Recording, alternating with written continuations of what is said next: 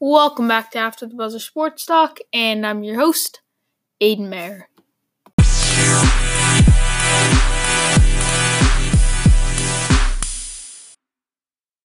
Alright, guys, welcome back for another episode. Sorry for no episode yesterday, just really busy. I was actually really busy as well today, so I was like back to back days, but I'm managing to squeeze in an episode here. So, in today's episode, we're going to be talking about the Frank Vogel signing. However, you say his name, Frank Vogel, kind of go a little uh, deeper into um, the who this guy is because I think a lot of people like, oh, Frank Vogel, but no one really knows who he is. He's head coach before. We're going to get into that along with Jason Kidd, and how I personally feel about that. And then we're going to talk about the Bruins game because I didn't get to. Uh, it would have been on yesterday's episode, but since I didn't have an episode yesterday, I'll share my opinion today. I know it's a little late, but for those of you who really like to hear my opinion, uh, I'm going to give it to you. And then I'm going to give you my opinion on today's uh, Red Sox game. Great start by Rick Porcello. Great bounce back win for the Red Sox. So we're going to get to all of that, starting with the Frank Vogel signing now. All right, how I just said Vogel was just whatever. Anyway, you know who I'm talking about. Uh, the hot name in the NBA right now, um, Frank Vogel. That's how I'm assuming I'm gonna say it. If I'm wrong, I am wrong, but you know who I'm talking about. Um, he obviously just signed with the Lakers, but he has been head coach for the Indiana Pacers and Orlando Magic. Um, he's been the assistant coach uh, for the Pacers before he was the head coach. He's also been assistant coach for the 76ers and the Celtics. Um, he um started his assistant coach actually he's the head video coordinator for the Boston Celtics under head coach Rick Pitino.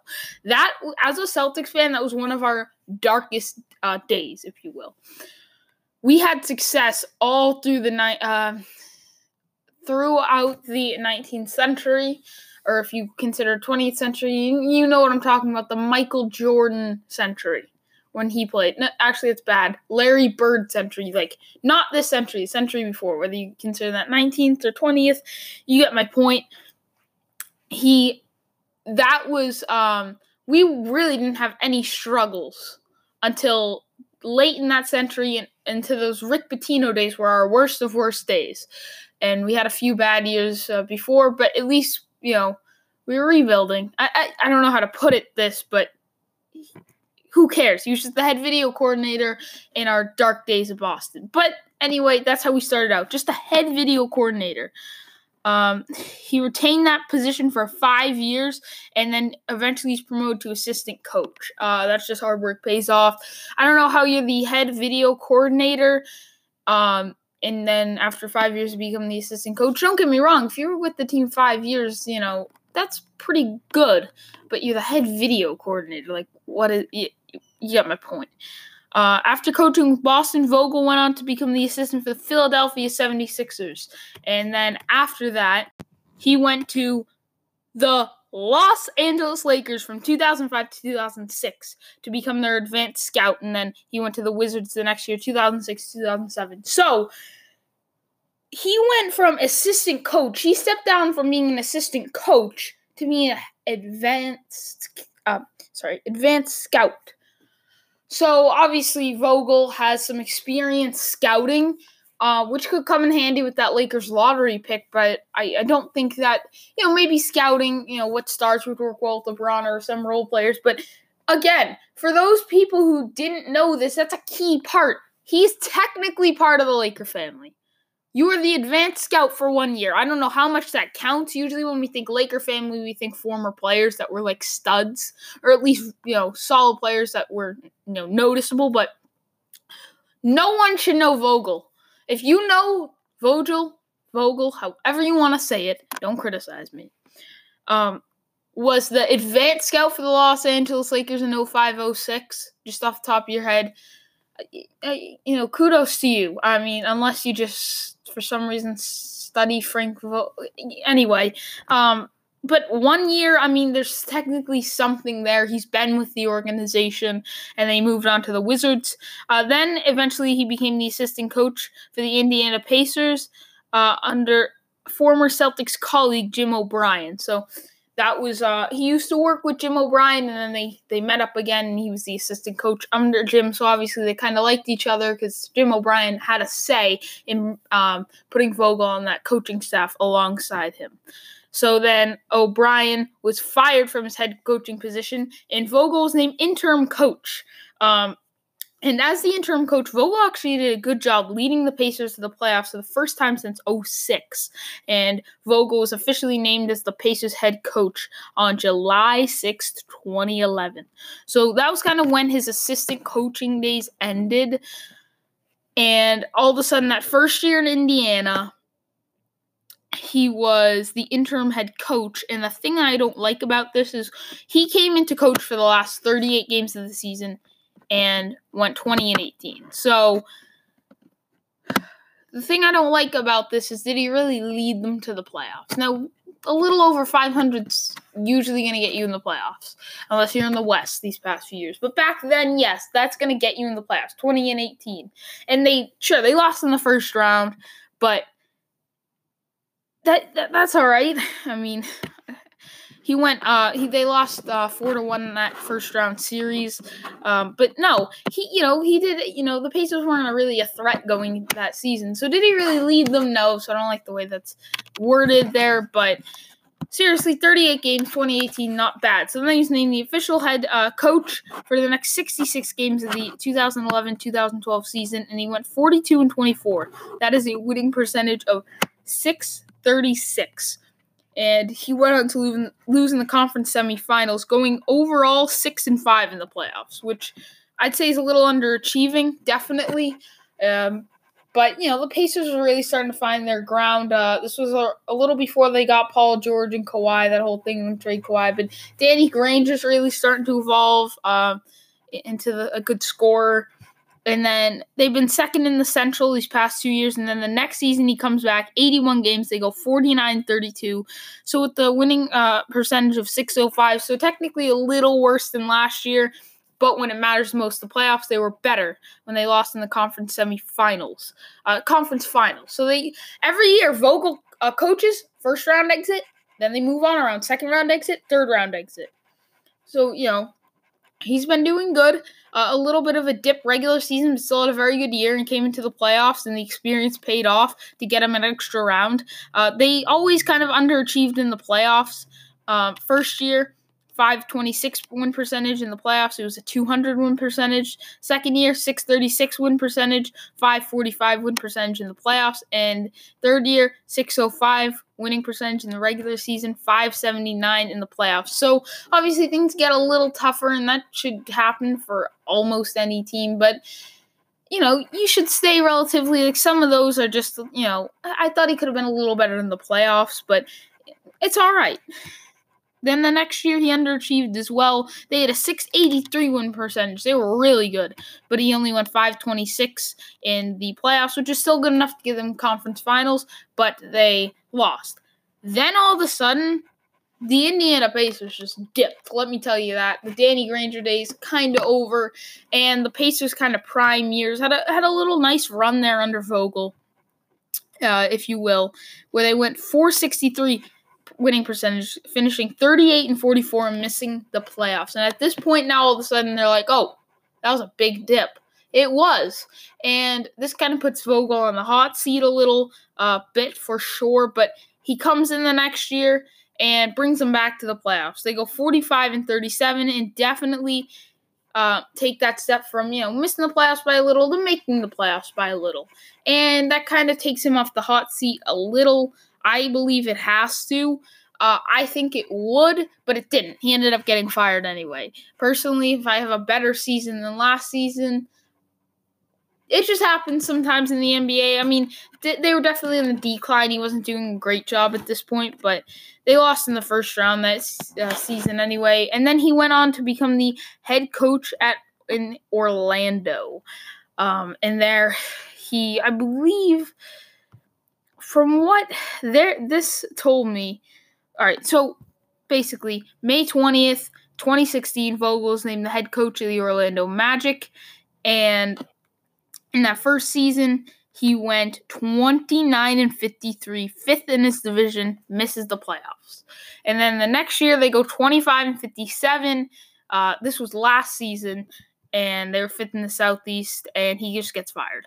So at that point, I don't blame them. Uh, he came in and absolutely did a horrible, horrible job, and he didn't coach this year, so this was kind of the year off for Vogel to regroup, and now he's taking a big big job. So that's my kind of lowdown on him. I, you know, maybe you didn't really enjoy that uh, too much just because I was reading statistics off, but I'm just gonna give him the facts. Uh, you know, if you want to skip it, you could and got to the, the part that you wanted in this episode. But I hope you don't do that. I hope you like everything I say. I highly doubt that. I mean, that's that would be very uh, impressive, but. No, I'm just trying to give you the lowdown on this guy. Maybe you, you know, wanted, maybe you dived in as well. But I figured instead of you guys doing the research, if you're a little lazy, maybe you're not lazy, but I figured I'd just tell it to you for you guys as well. But anyway, him plus Jason Kidd. I'm not a huge fan of Kidd as a coach. Saw what he did with the Bucks last year, like them with Budenholzer. I get it. They, you know, Middleton got much better. Antetokounmpo took a huge step, but and the team got even deeper. Like this roster is definitely better than last year's, but Kidd struggled and needed to be fired. Overall, uh, Frank Vogel, it's an okay signing. I thought there could have been better ones. I was glad they technically somewhat reached out of the Laker tree because, you know, if you're the advanced scout for one year, you you know, does that really count? So, you know, that somewhat counts. So technically they got someone with some sort of Laker DNA, but not much. It's like, you know, if you're, let's say you do Ancestry.com I don't know where this came from, but and you're like 1% Latin. Are you really Latin? No, but you're 1%, so you're technically, that's basically Vogel. You're the advanced scout for one year. Congratulations back in the early um, 2000s. So, you know, congrats. But no, that's just a little lowdown on him. I'm not a huge fan of this signing. Uh, he had some good, you know, it, just depends. What is he going to do with this group? So he obviously has the scouting background, so maybe he could scout the right players. I mean, I could scout the right players for this team 3 and D. 3 and D role players. Obviously the stars, yes, but role player wise, if the scouting's going to help, yes, just get 3 and D players. Don't make it complicated. That's literally what you need with LeBron. And this team was constructed horribly, so he has a little bit of a scouting background, but obviously he was great in Indiana to start his career and then since 2014 2015 he really has not been able to coach well. So first four years of coaching not including assistant coach or whatever but as a head coach you had to be impressed by vogel. Even in uh, the 2014 all-star game he was named the nba all-star game head coach. Um, and i know they technically missed the playoffs that year but um,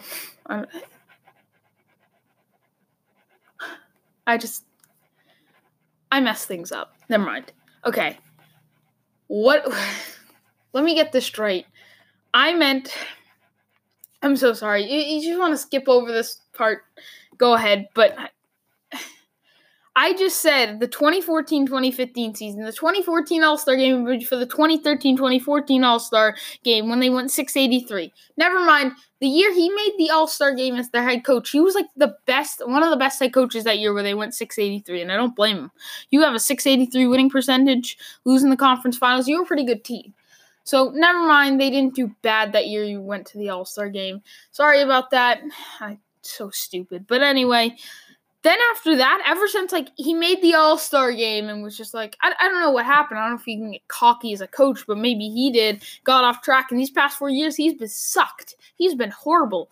Uh, you know, technically, once he started really sucking uh, at his job, which was head coach, he had a two year stint, got fired. Two year stint, got fired. Technically, he had a six six year stint in Indiana, but that two year stint where he's bad he ended up getting fired after. So maybe it'll be two years in LA if he's bad. But I'm shocked Ty Lue didn't come. I know there's the news that he couldn't agree on the contract or whatever, but still, like the fact I think this guy thought he had that job locked. And I'd be so mad if I was him right now. And I, I don't think LeBron James is thrilled with this signing either. I kind of came out of nowhere, but that's just a little lowdown on him. Not a huge fan of the signing, but I don't hate it either. Could really go either way. Uh, this guy's just all over the map. So we'll see how it works out. Now we're going to go ahead and go to the Bruins game. Uh, their game one win, so let's get to that. All right, so obviously we know the Bruins are playing really good hockey right now, but boy, did game one put a smile on my face. Oh, I knew we could do it, but just the way we did it and the way we fought back without McAvoy, I mean, this has to be one of the most more fun Bruins teams of all time. And yeah, I get it. We've had some Stanley Cup winners. It's not like we're, you know, I don't know, the Dallas Stars or just someone who hasn't had oh, a franchise hasn't had a lot of success. And it's not like, oh, we made a good run or, you know, you know what I'm talking about. The any team like the Hurricanes, even on your opposition that haven't made a great run before. We made a lot of good runs, but this isn't only a good Bruins team, but they always fight back. And I, am not going to say they're the most fun to watch of all time. No, no, no, they're not. But they're they're up there. They're not top three, but they're they're up there because the way that they just fight back, no matter what. A lot of Bruins teams are very good, but if you throw an obstacle at them, like oh, a player got hurt or a player got suspended, like McAvoy, they'd get down about that and they'd just let it bother them, haunt them, and cost them some games and cost them some playoff series and cost them their playoff lives, if you will. Um, something like the Columbus call where the Blue Jackets got that goal in uh, game four. Other Bruins teams let that get get them down. But this Bruins team, nothing gets this team down. They'll be down in the game without their best defenseman. They'll still fight through. Just it's so many different possibilities, and they're just fighters. They are that four four goals in the third period. Uh, you started that game with the Mar- Marcus Johansson has been a fantastic pickup. He had that beautiful assist to start the game right away. You're about three minutes in. This playoffs, he's had 12, 12 games played, three goals, four assists, seven points, a plus minus of one. And sure, you're not you're sorry sitting here and saying Aiden. It's not a fantastic. That's a good stat line, but this guy's on like the third line, and we basically paid pennies for him. I mean, yeah, we were probably waiting for a little bit of a bigger move, but we basically paid pennies for this guy, and he's giving us seven points, uh, a plus on the plus minus in twelve games, and he, you know, especially like yesterday, he was huge. That was a beautiful pass to Kampfer. And I Johansson's a pass first guy, I know, but he also had a goal yesterday. We'll get to that. And then right after though, that beautiful play, you get some momentum early, and that was just like, yep, we're carrying right through. Rask gets up that goal. It was a good shot. It was a good tip. Don't get me wrong. So I wasn't. I got a little worried, like, oh, uh, is, you know, maybe this isn't what I thought. Because after that goal, it was like, yep, yep, and yep. I knew, I knew I could believe in this team, and I was like, ooh, you know, you know, I'm not gonna get down on myself, but like, ooh, right away, like right after the goal. That's what's gonna happen. Uh, Aho with the goal, A H O, whatever. Um, we just tipped it in. It was a good goal, but you know, just like ooh, you know, but he Rask played uh, solid. It wasn't his best outing. Thirty-one shots on net, twenty-nine saves is definitely something I'll take, uh, especially without your best defender. And I, I, you know, I get Rask has had a lot of better games, but I'll take that. I'll take that from Rask, especially if that was best defender. Um, I'll definitely take that. Even with McAvoy, I'll take that. Okay, and you know maybe some of these games you might need a little better, but for the most part, I'll take that most nights. Uh, it's not going to win you every game, but it'll win you most of them, and that's kind of what you need. You don't need to win every game. You just need to win a majority of them. Um, more than majority, but you get my point.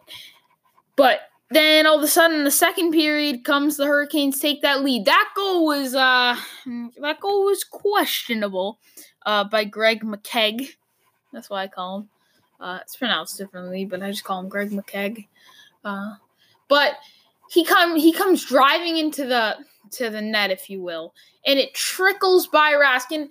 Now my question is because there wasn't interference, goaltending interference. McKegg did not get in Rask's way. It was just after the play he ran into Rask and you know, the net goes flying. But before he made contact with Rask, the puck went in the net. I think Rask got a little startled with McKegg literally coming, you know, 100 miles per hour at him, and it didn't look like he was going to stop. I think that startled Rask, but technically that's not goaltender interference.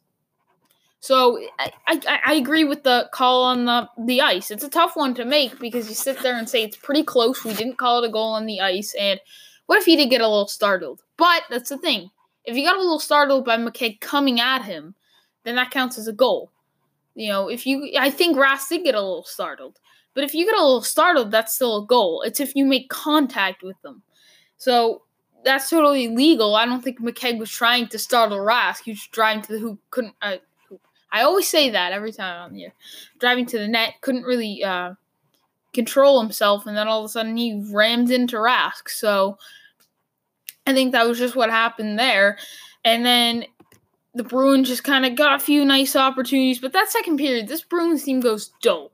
And I know last night Rask let up the goal, but for the most part, Rask not only has he been a great goaltender, he's really stepped in the second period. Because this Bruins team, I mean, as great as they've been, they're not a 60 minute hockey team.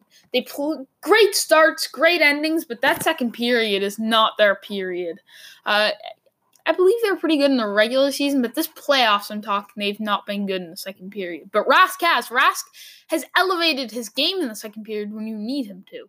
So not only has he been great in the first and third periods of these playoffs, he's been even better in the second period when the rest of the team is worse. So that's huge. When they really need, really need Rask, that second period, he's really stepped up. I know last night he let up the goal, but one goal, and he's been great all around. And then third period, um, you started off with the goal by um, Johansson, who had an incredible game. He had that tip in. And Johansson, for a guy who's passed first, I'll take goals too. I'll take a goal too. He was great in that first game. The goal, the assist, and only two shots. Like, I know, you know, it's just one goal. He made great first game. Really did. Came up big twice and I, I, you had a had a really like that um, goal. So I, I just thought you know he's really stepped up in a big way.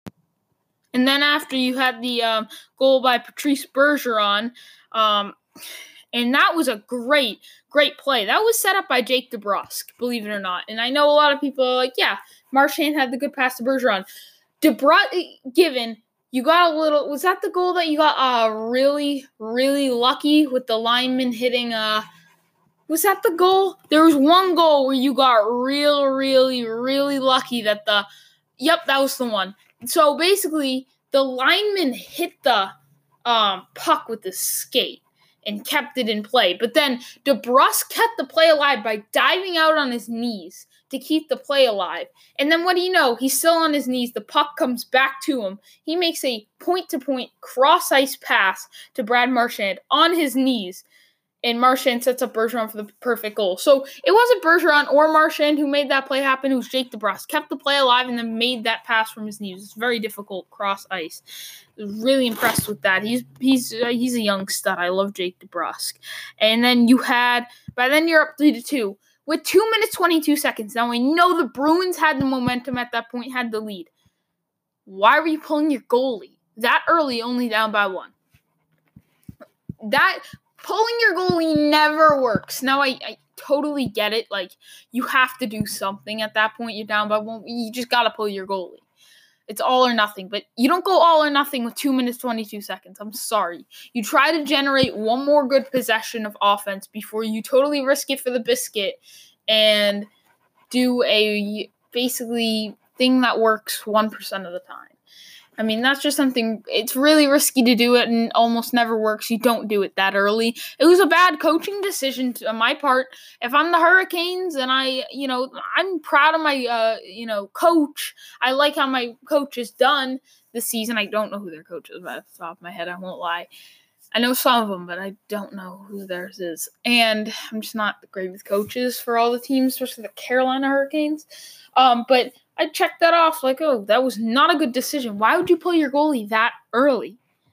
You know why? Why? I mean, yeah, you had to do it soon. There's no doubt about it. The bully, bully, goalie had to be pulled very, very soon. I'm not disagreeing with that, but that early, I try to get, I try to, you know, get that one more very good possession on offense. And I know you're probably just saying pull the goalie and add another attacker. But no, I don't want to risk it that early. I try to get one more, you know, even, you know, attacker uh, possession on offense, try to tie the game before. I just pretty much when you pull your goalie, it's not necessarily this, but this is kind of an a- analogy that somewhat makes sense. Is you're kind of just blowing everything up and just, you know, when like a project goes wrong and you just kind of blow it up and hope for the best. That's pulling your goalie. The project has gone wrong. The game has gone wrong. You're losing and you don't have a lot of time left, so you just blow it all up, and we're just gonna try this. It's not a great chance it'll work, but you know, we're just gonna blow it up at this point. They did that a little too early. They still had a little time to try to pull it off, but anyway, at that point, that goal goes in, it's off, and the uh, coach is probably sitting there like, "Yeah, I probably just made a big mistake," and yeah, he he did, he he did. Uh, Coyle had that goal, it just trickled in. It was a you know cheap cheap goal by Coyle, and then right after that, you had the Chris Wagner goal, who took seven shots last uh, the other night, and he that was a great goal. He he really sold Mrazek on that. He sold Mrazek with the fake and then open up the five hole. It was beautiful, and I'm not a huge Chris Wagner guy. Like don't know a whole lot about the guy, but he was oh, he was phenomenal. So yeah, that's a little lowdown on the uh, Bruins game. I know I didn't get to do it yesterday because no episode. Sorry about that. But now we are going to get to the uh, Red Sox win today. Okay, so I'm not gonna go too too in depth like I usually do on this game, but I just want to put out there kind of the main idea. Great comeback uh, game for Porcello. Porcello started out that game first first inning lets up four runs. And at that point I'm like, great. You know, this is kind of, you know, and this is another, you know, kind of maybe we can get a little comeback, but I'm not sure. You know, great. We're gonna burn through the bullpen again today. And I, I did believe that. And then we had Moreland hit the solo shot. Again, my boy Mitch Moreland. Uh, if you don't know, I, I like Mitch Moreland. Uh, even though he's you know a, you know a big either strikeout or double or home run guy. So he's kind of like all or nothing. I still like Mitch Moreland. I think he's been good for your team. But anyway, he had that that nice hit, but Porcello really came back and you destroyed uh, in that Felix Hernandez in that third inning. All of a sudden, you know, Felix Hernandez coming into that third inning, probably saying, All right, I got through two innings, let up a run. I'm not doing my best, but I'm not doing horrible either. And all of a sudden, just the bats go off on him. Uh, Roenis Elias comes in and you know walks a few guys, lets up a few hits, and you. I, am surprised you came out of that inning with eight runs. It was a great inning, but I thought that was more of like a six-run inning personally. I don't know why, but it was still great inning. That being said, and at that point I was like, well, the Red Sox proved me wrong again. Nine to four. Porcello just dominated. And then Heath Hembree, uh, Brandon Workman, sorry, came in. Workman has been incredible he my problem with Workman is the walks. Way too many walks. Besides that, Workman, I saw the stat that uh let me see if he continued it, but going into today's game, 38 batters in a row without any hits. Today he let him no hits. He had that one walk, a 4-0 walk. Um, right in his first at bat, uh, first battery face, 4-0 walk to I believe it was um Omar Nar- Narv Omar Nav- Narvaez? I thought it was Navarez, but maybe this website's just spelling it wrong. But I remember now that I think about it, it was the catcher. He's actually a pretty good hitting catcher, not gonna lie. But anyway, who cares? Uh, but the Red Sox now 21 and 19. But no, seriously, Brandon Workman, for a guy like a few years ago, I had no faith in him. I just don't know why I didn't like him. He's come out from like AAA, didn't really like him. This year he's been incredible. He has been uh, he's been awesome. Just the walks, that's it. But the thing with him is all season. Let me look at his stats.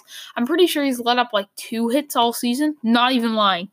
Uh, let's see, this season, yes, 1.53 ERA. He has two wins, one loss, 17.2 innings, only two hits, three earned runs. So that shows the walks 25 strikeouts, 13 walks. He has a ratio of just under 2 to 1. So he's like a 1.98 to 1 ratio, which is not good. It's just the walks. But overall, he's been incredible. He doesn't let up hits. When only all you let up is walks. If you only let up a walk or two each inning, you're fine. You're not going to let up many runs at all. So I'm fine with the way Brandon Workman pitches because I'd rather walk a guy or two and let up no hits than really having the potential to let up a lot of hits because this guy just never lets up hits. It's always a walk or two. A walk or two, you know, isn't going to kill you. If all of a sudden you walk a guy, walk a guy, it's first and second, and maybe they both steal one base at best. So it's never you're never to score.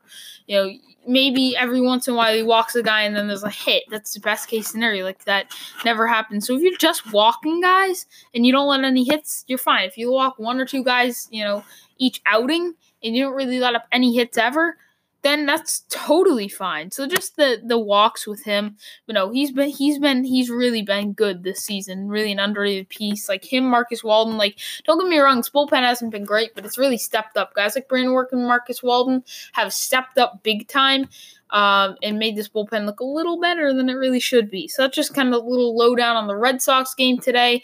And this whole episode, I plan on in tomorrow's episode doing an NFL power rankings episode. Uh, that should be um, some fun.